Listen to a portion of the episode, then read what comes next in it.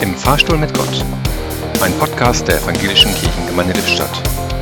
Heute mit Alexander Tschense. Guten Morgen, Gott. Wir haben uns hier aber lange nicht mehr gesehen. Ich war im Homeoffice. Seit September 2020 war ich nur siebenmal im Büro. Bis zur letzten Woche. Da konnten wir uns endlich wieder mit Kollegen treffen.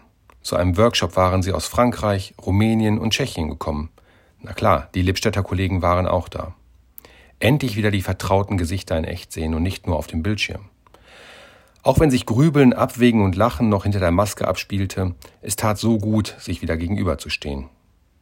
Natürlich wurde nicht nur gearbeitet. Gerade in den Pausen und abends kam das Gespräch auch schnell auf zwei Jahre Pandemie, was in der Zwischenzeit in den Familien passiert ist und, na klar, leider auf den Krieg in der Ukraine. Die Kollegen aus Osteuropa haben da nochmal einen ganz anderen Blick, sind sie doch viel näher dran als wir. Zeit haben, Zeit verbringen, miteinander sprechen, gemeinsam essen. Das hat mir tatsächlich beim Arbeiten von zu Hause am meisten gefehlt. Weißt du, dass es ab heute eine Möglichkeit gibt, all das auch bei uns in der Gemeinde zu tun? Zeit verbringen, miteinander reden, gemeinsam essen, Mahlzeit haben? Heute Mittag öffnet zum ersten Mal die Mahlzeit im Gemeindehaus Mitte ihre Türen. Ich bin gespannt, wen ich dort treffen werde. Du bist doch auch da, oder? Im Fahrstuhl stand heute Alexander Tschense.